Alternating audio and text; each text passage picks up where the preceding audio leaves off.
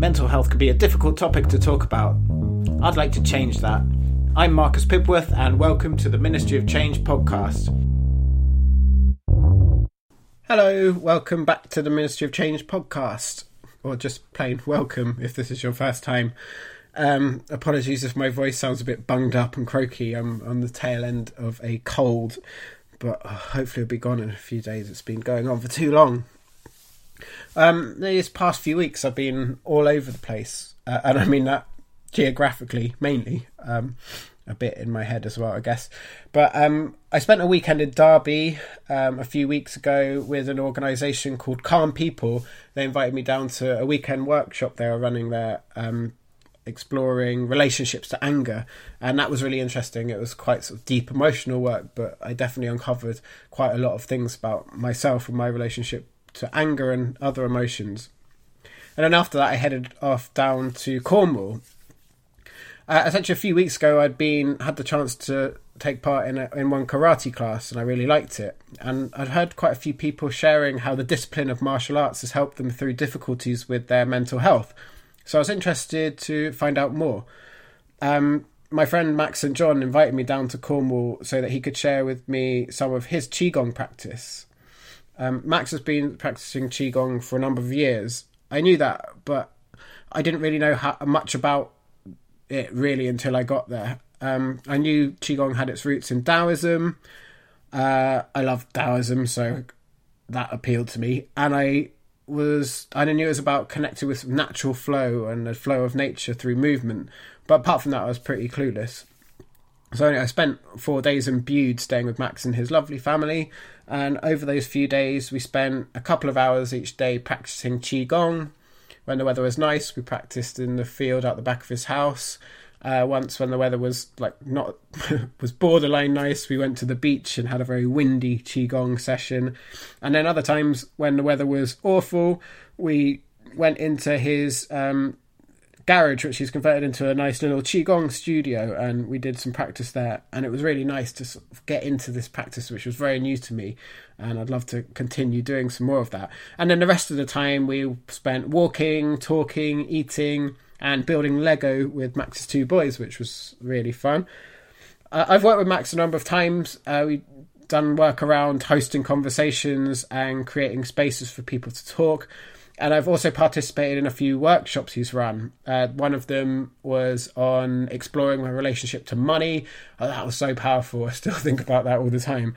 Um, yeah, it was scary. Um, and then another one looking at uh, non-violent communication, and that also stayed with me. And I, I, I still use a lot of the stuff I learned from that that day now.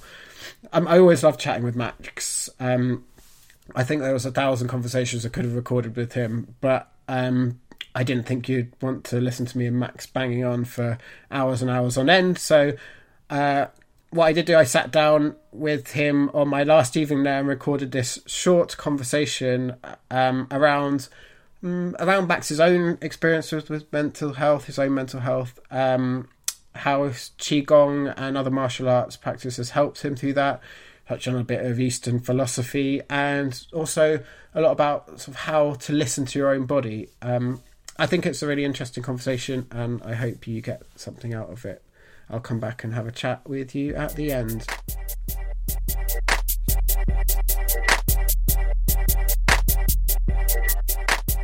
Well, I guess I've got a pretty rich and long relationship with both martial arts and mental health. So I've been into martial arts ever since I was a little boy. I spent a few years in Hong Kong when I was really little, and it had a really big impact on me. Um, so some very strong memories and parts of my identity that are wrapped up in that time. And uh, it was sort of the heyday, or coming to the, the end of the heyday of the sort of early kung fu movies, Shaw Brothers, and um, all that, and I, I saw people shooting kung fu movies, and I was immediately taken by it. And then, as I got older, we moved back to the UK. I got the opportunity to take up karate in the way that sort of you know small people are by their parents who want them to have a hobby, and um, with the usual tradition of that pattern, I hated it after about three months, and they made me go for another couple of years God bless them. Um, and then, like, as I got older, I did kickboxing, and then when I went to university, I found a really great kung fu teacher, and um, I really invested myself in that, and it kind of kept me steady throughout my years at university, where I probably wasn't looking after myself, to put it mildly, um, and without realizing it at the time, looking back, I was probably suffering from um, quite significant periods of depression at the time, um, and self-medicating as young people do with uh, alcohol and stuff. Um, and then shortly after I finished uni, I came to came back to London. So I was up in the north, and um, I um, I was working for a big London company, massive global media firm. It was my first proper proper job. So it was about three or four years after leaving uni. I was at this place for a couple of years. I just had um, uh, a terrifying experience around my mental health. I, I felt kind of out of control with my my thoughts, my thinking. I felt really scared by the things that were coming into my head. I had sort of no idea about um, who to talk to. I had um, no sense that it was okay to talk to anybody. I was terrified of telling anyone about it. Um, and and yeah, it kind of broke me, like really fucked my life up for quite a while. Um, I finally realised that that's what counselling and therapy was for, and I had a therapy session. This was after being signed off work for two weeks. Um, but it's kind of the next three or four years we're really trying to understand what had happened um, and understand what was going on with me or for me. How old were you when that that sort of happened? I was like in my mid 20s, it must have been 23, 24. So, yeah, it was just, it was under the pressure of work, like being working in a really dysfunctional post.com bubble burst global media company that was just really fucked in so many ways. Um, and under enormous pressure to deliver sales targets and um, a lot of conflict around the, the workplace. And then a lot of stuff going on in my personal life, and it all sort of came together. And I think it, because I was, I had continued to kind of self medicate with distraction techniques like booze, um, that uh, there was a, a, just a day at which uh, I couldn't, I couldn't stand up any longer. So I just kind of collapsed. Um, but yeah, when I'm, we decided to move to Brighton at the time because we thought, you know, uh, change the scene. Um, I thought I'd try and find a job with a smaller company, um, which I did. But um, typically with that phrase, what is it? Uh, everywhere you go, there you are. Um, we made the move. I found a, a, job with a smaller company, and I was just as, yeah, almost just as unhappy and struggling with myself. Um, and then, yeah, I think after a while, I, I got into counselling therapy properly spent um, six months seeing somebody and felt a kind of significant change in myself.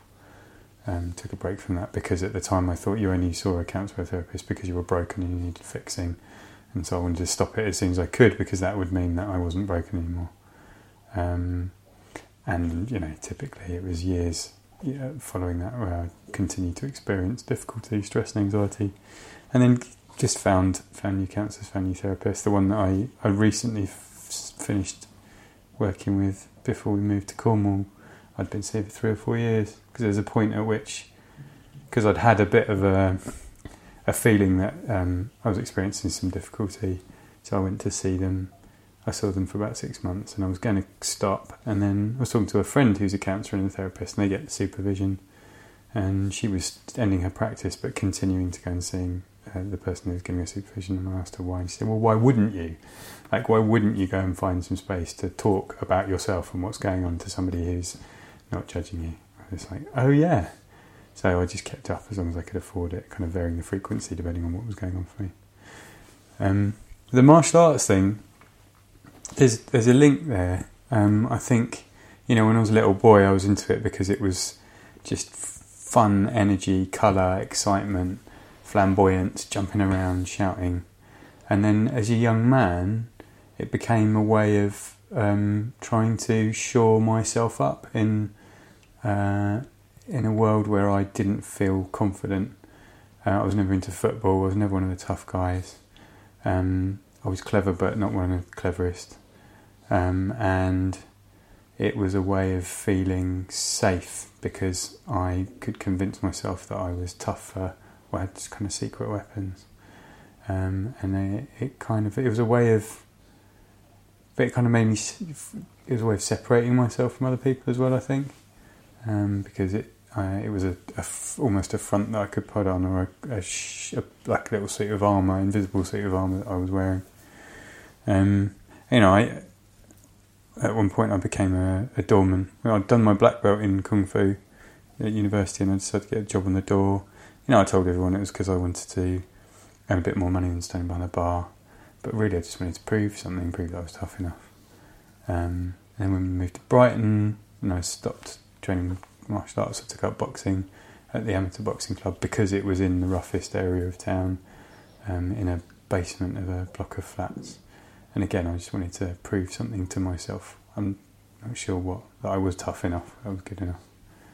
Um, and the, I've always been interested in internal martial arts, Chinese internal martial arts, but wasn't really sure why. Sort of when I was much younger, it was because they held this sort of mysti- mystique, this kind of promise of internal power.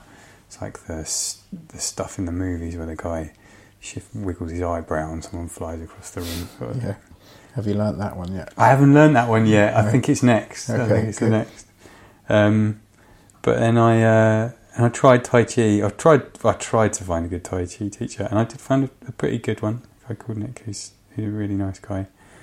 But I never really found quite what I was looking for. It was always felt like I was learning a pattern and learning a form, which is you get in a lot of sort of martial arts. And I found these. I was having coffee one morning in Brighton, and there was this group of people who turned up outside, sat down, and they were talking, and I, I just knew they had done something that I would be interested in. The way they were talking and the way they were sort of moving and showing each other stuff. So I went out and just walked straight up to them and said, So what have you been doing? And they explained that they'd been practicing Qigong and Bagua and Xingyi, these martial arts, and that I kind of had heard of. And they said, you know, here's how to find out more and see what you think.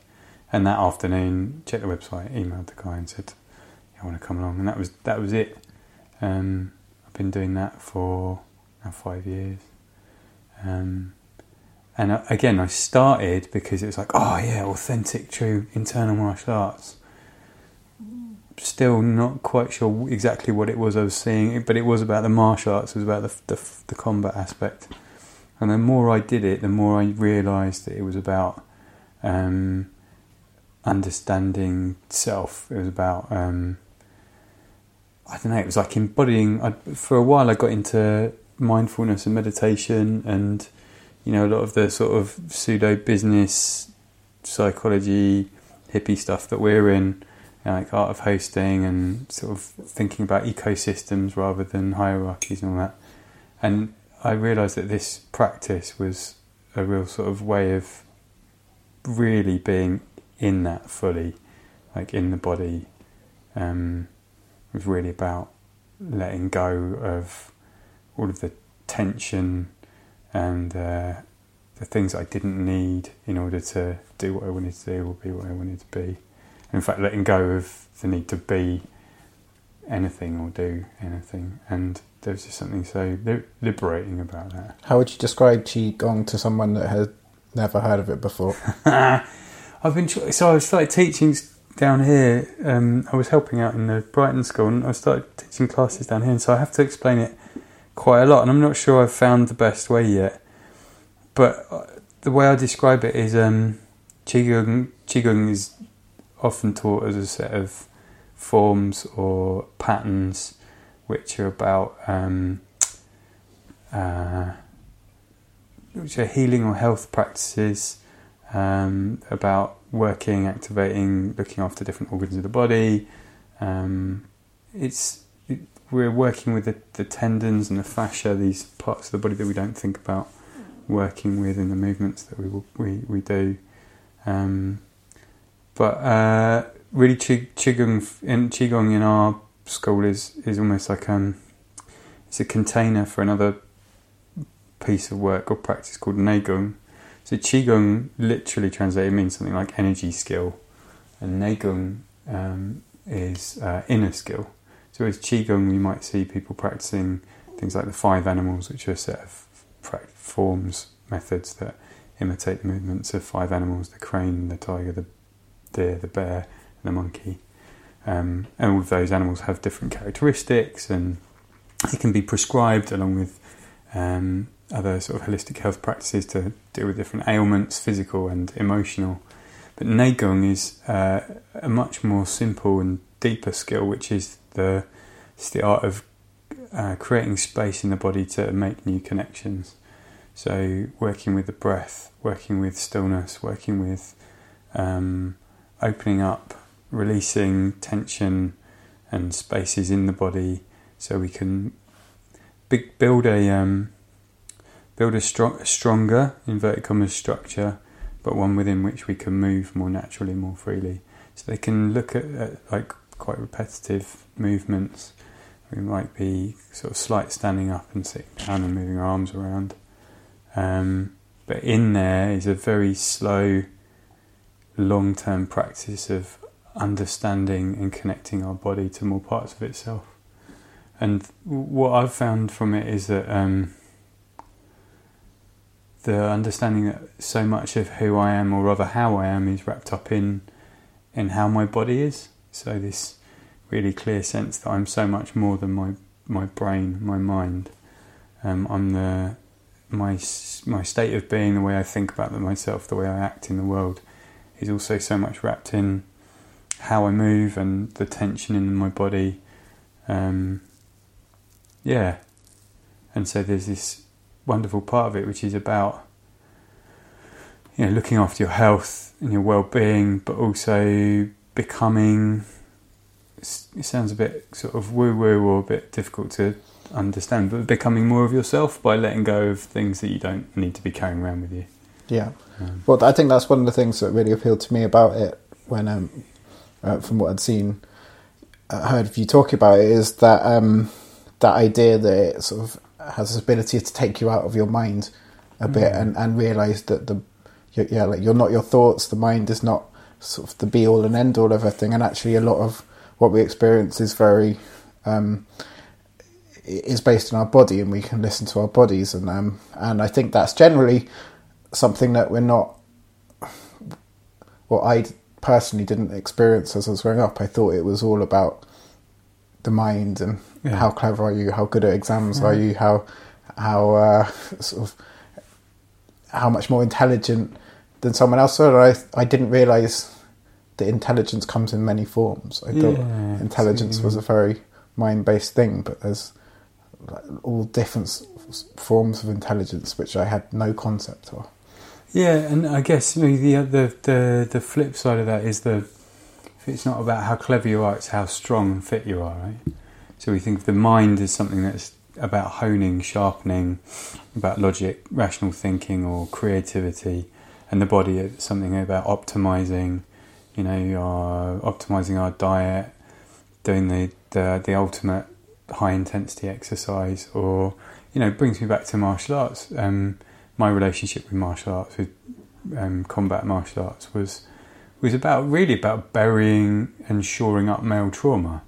You know, it was about how much stronger can I get in order to hold on to that sense of insecurity that I'm I'm hiding from by trying to get and feel stronger and stronger and stronger and tougher and tougher and tougher rather than and what's most challenging about the practice I do now is it's trying to let go of all that and trying to tell the self, the mind, the body that actually that that's not what keeps us safe. Or uh, what keeps us safe is learning that we're we were safe all along. Um, and and yeah, like that that sense of the mind and the body being totally interconnected and interdependent. And you know, we we're becoming more aware of that. I think through science, because science tells us everything, of course. Um, and I say it in that voice because I think like more and more the scientists that I respect or the science I see treats the world as something that's uh, a sort of marvelous unknown that we're trying to understand, rather than that we everything is measurable and we have all the answers. But so the point of that is like um, we understand that the heart and the gut um, contain neurons, neurons which um, store memories, which send constantly transmit information backwards and forwards to the brain or nervous system.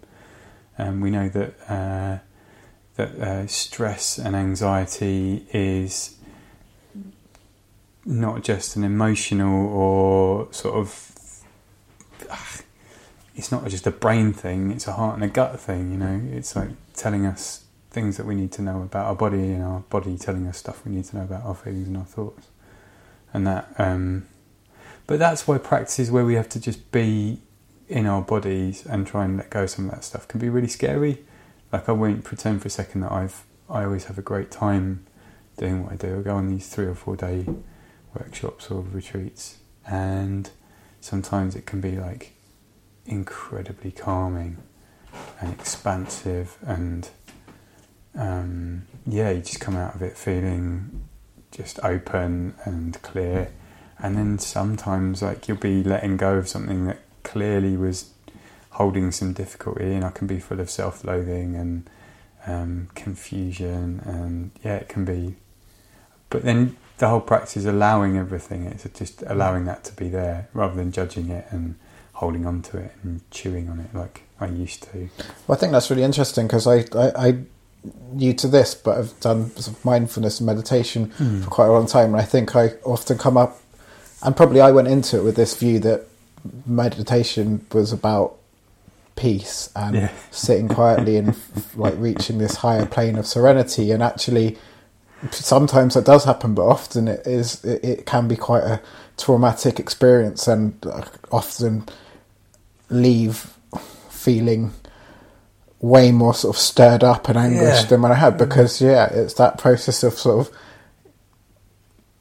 going inside and letting go and discovering things which you don't want to discover necessarily, but you need to discover, and it's yeah. and it can be difficult. And I think that's um, I guess it's a misconception, but it's but I think that's the that that's the important stuff because that's the stuff you need to dig out.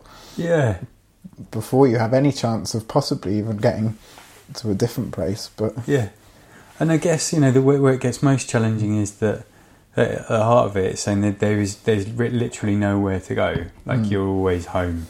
Yeah. Um, and it's just a lack of willingness to accept and allow everything that's there that that leaves you feeling further away from home or ground or safety. I love that you're always home. yeah, you're always home. Yeah, and it doesn't feel like that. You know, I still, I still, you know, I will notice tension in my body. I will have that edgy feeling, and in the past, that would have led me to think, "Oh no, here we go. Oh yeah, there's something wrong," and then that would trigger a a judging thought and a and a worry and an anxiety, and that would feed the anxiety, and that would feed the anxiety, and downward spiral. And now these days, I, I experience some of the same feelings in my body, but I don't tell the same story. And when I have um, when I when I have the awareness and the yeah the attention, I I can just let it be there, or even just let it go like um, we were talking the other night, I was saying about I was having this experience where an old pattern in a relationship that I have, and you know I hadn't had a phone call, and I didn't know where they were, and um, I felt that sort of rising knot in my stomach, and I could there was an accompanying thought.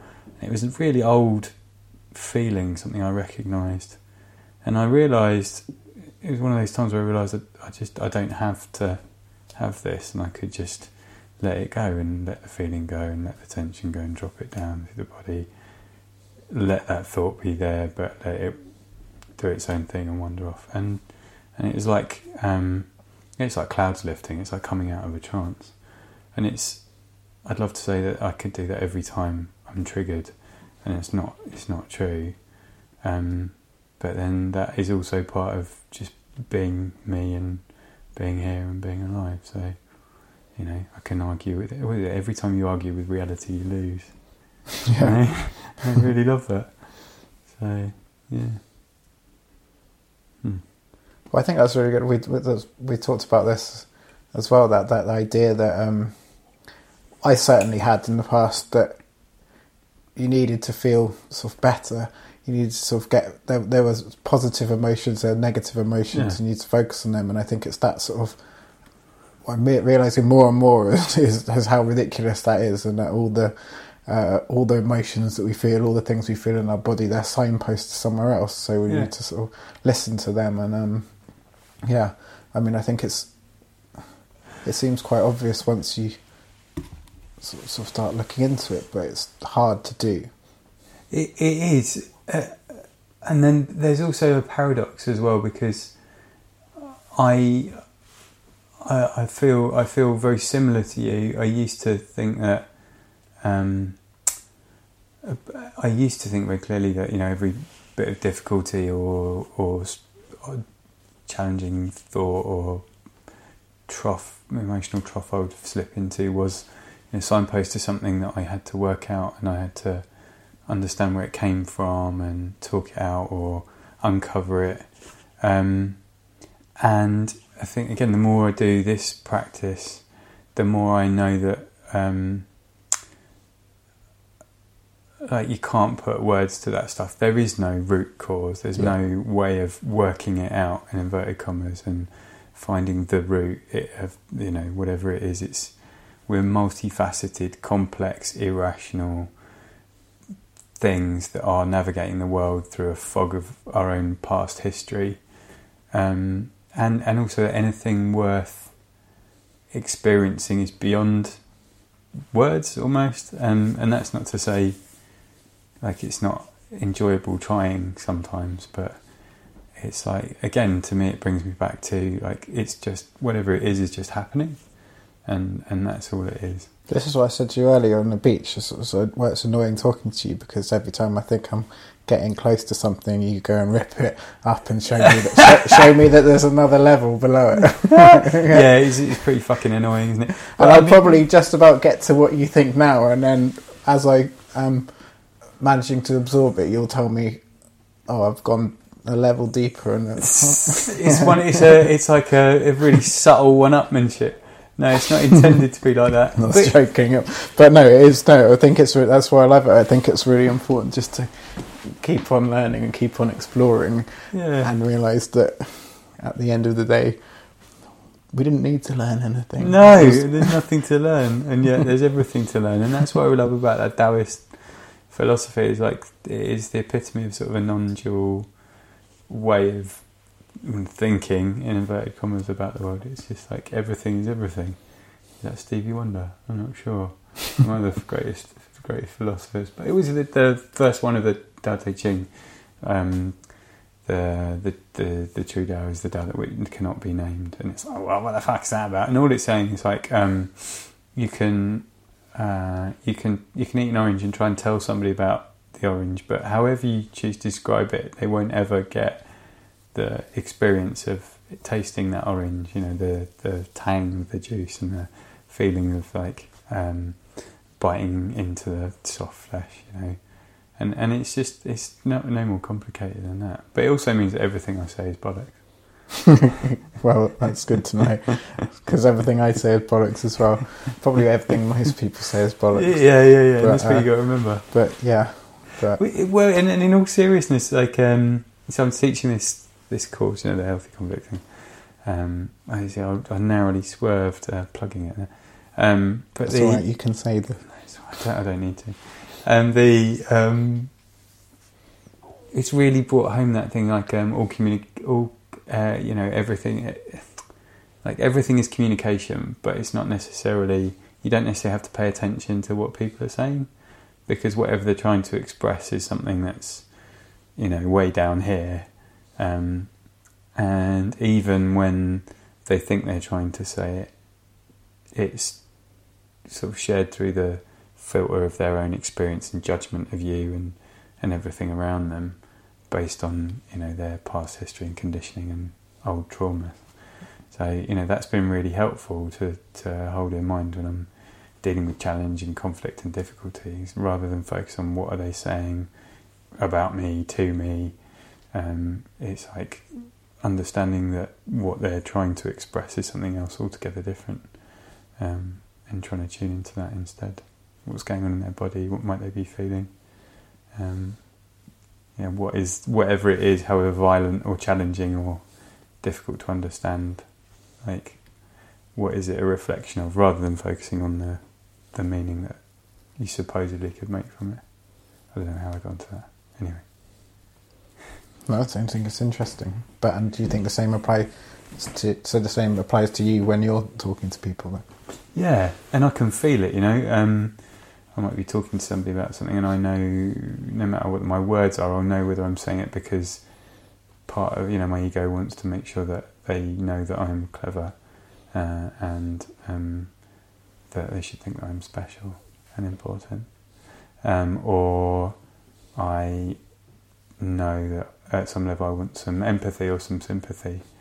Um, so, however I express my words, if I'm aware and if I'm observing myself, I can also be tuned into my intention, you know. And again, that, that links back to the stuff that we practice. So we talked about Neigong, this inner skill, this connecting to more parts of ourselves, learning how the feet and the hands work together and how these different spaces in our body can open up and allow us to move more naturally.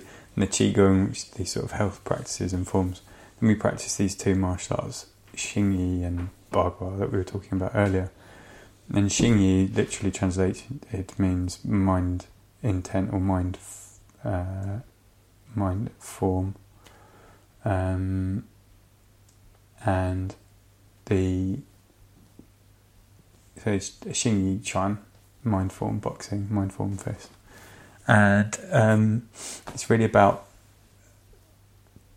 manifesting your intent in the world. So um, it's a martial art, so it's about creating form with the body, but creating form from your your inner intention. So which is why we spend time standing, doing the standing practice, almost meditation, because we're we're that, and that's why the self development and the self understanding piece is so important because it's about um, cultivating the right uh, inverted commas intention. Um, and that's why I kind of really enjoy and respect it as a martial art because it's not simply skipping to how do we hurt, how do we control, how do we kill, it's about first working with self and intention and then finding a way of manifesting that with our body. And then that inevitably somehow um, translates into the rest of your life. I can't quite explain that, but there's something about practicing that, you know, as a regular practice, as a long term practice, that somehow kind of manifests in other parts of your life, having a clearer intention that's not about the head and thought. Yeah.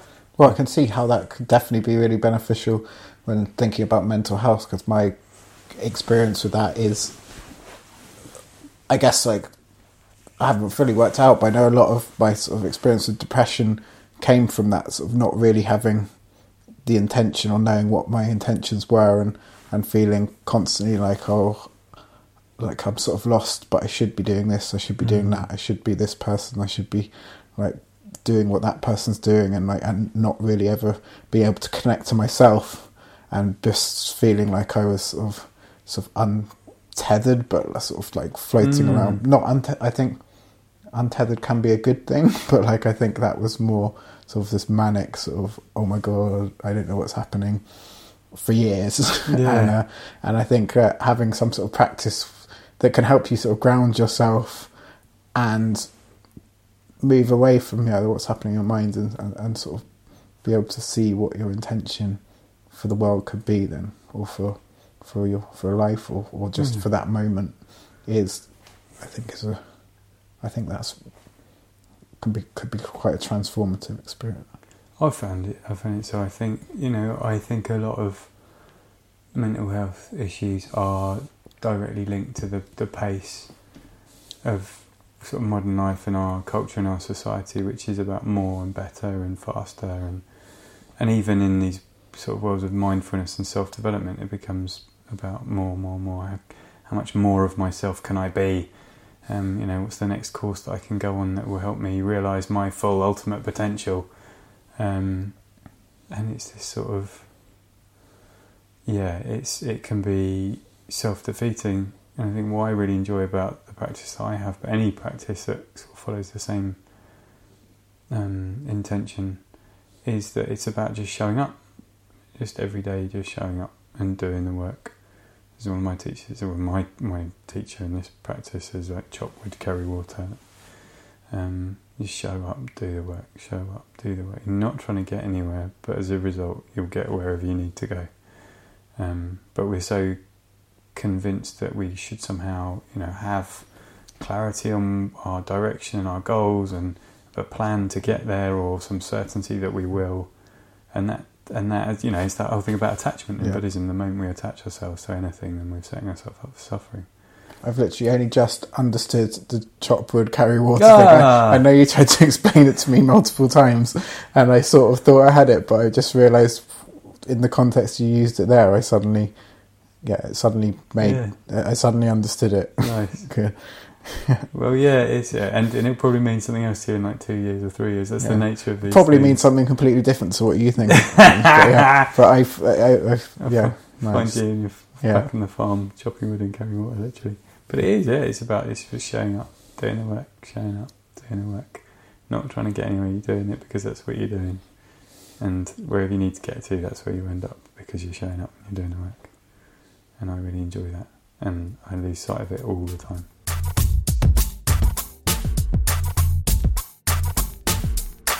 Again, thanks to Max for sharing his experiences and giving so much of his time to me to share his Qigong practice.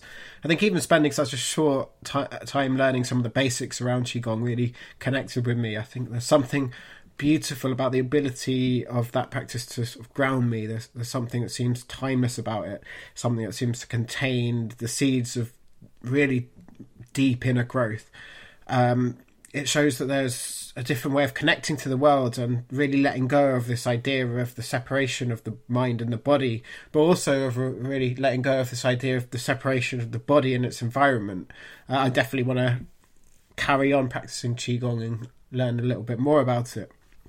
If you want to find out more about what Max is up to, take a look at his website, which is www.beingwildthings.com.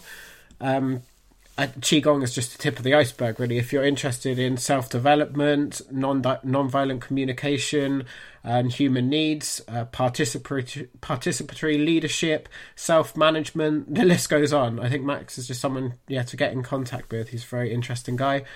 Um, and then to find out more about my journey around the UK exploring mental health with Ministry of Change, check out my website, which is www.theministryofchange.org, where you can find links to my blog, uh, my new vlog section. I just recorded a mini documentary, I say documentary in the loosest sense of the word, about my trip to reclaim St. Ives from Memories of Depression, which is on my website. You can have a look at it. And then also links to my other social media platforms as well. Oh, and I've also got a Ministry of Change email at long last, which is marcus at the ministry of change.org. So do get in touch with me regarding the podcast, uh, your own experiences with mental health, or anything else really. Uh, I'm traveling around in my van, so I'm always looking for a nice place to park up, a friendly face, and the chance to grab a shower. So please do get in contact with me, um, and I will be back again shortly. Thank you. Goodbye.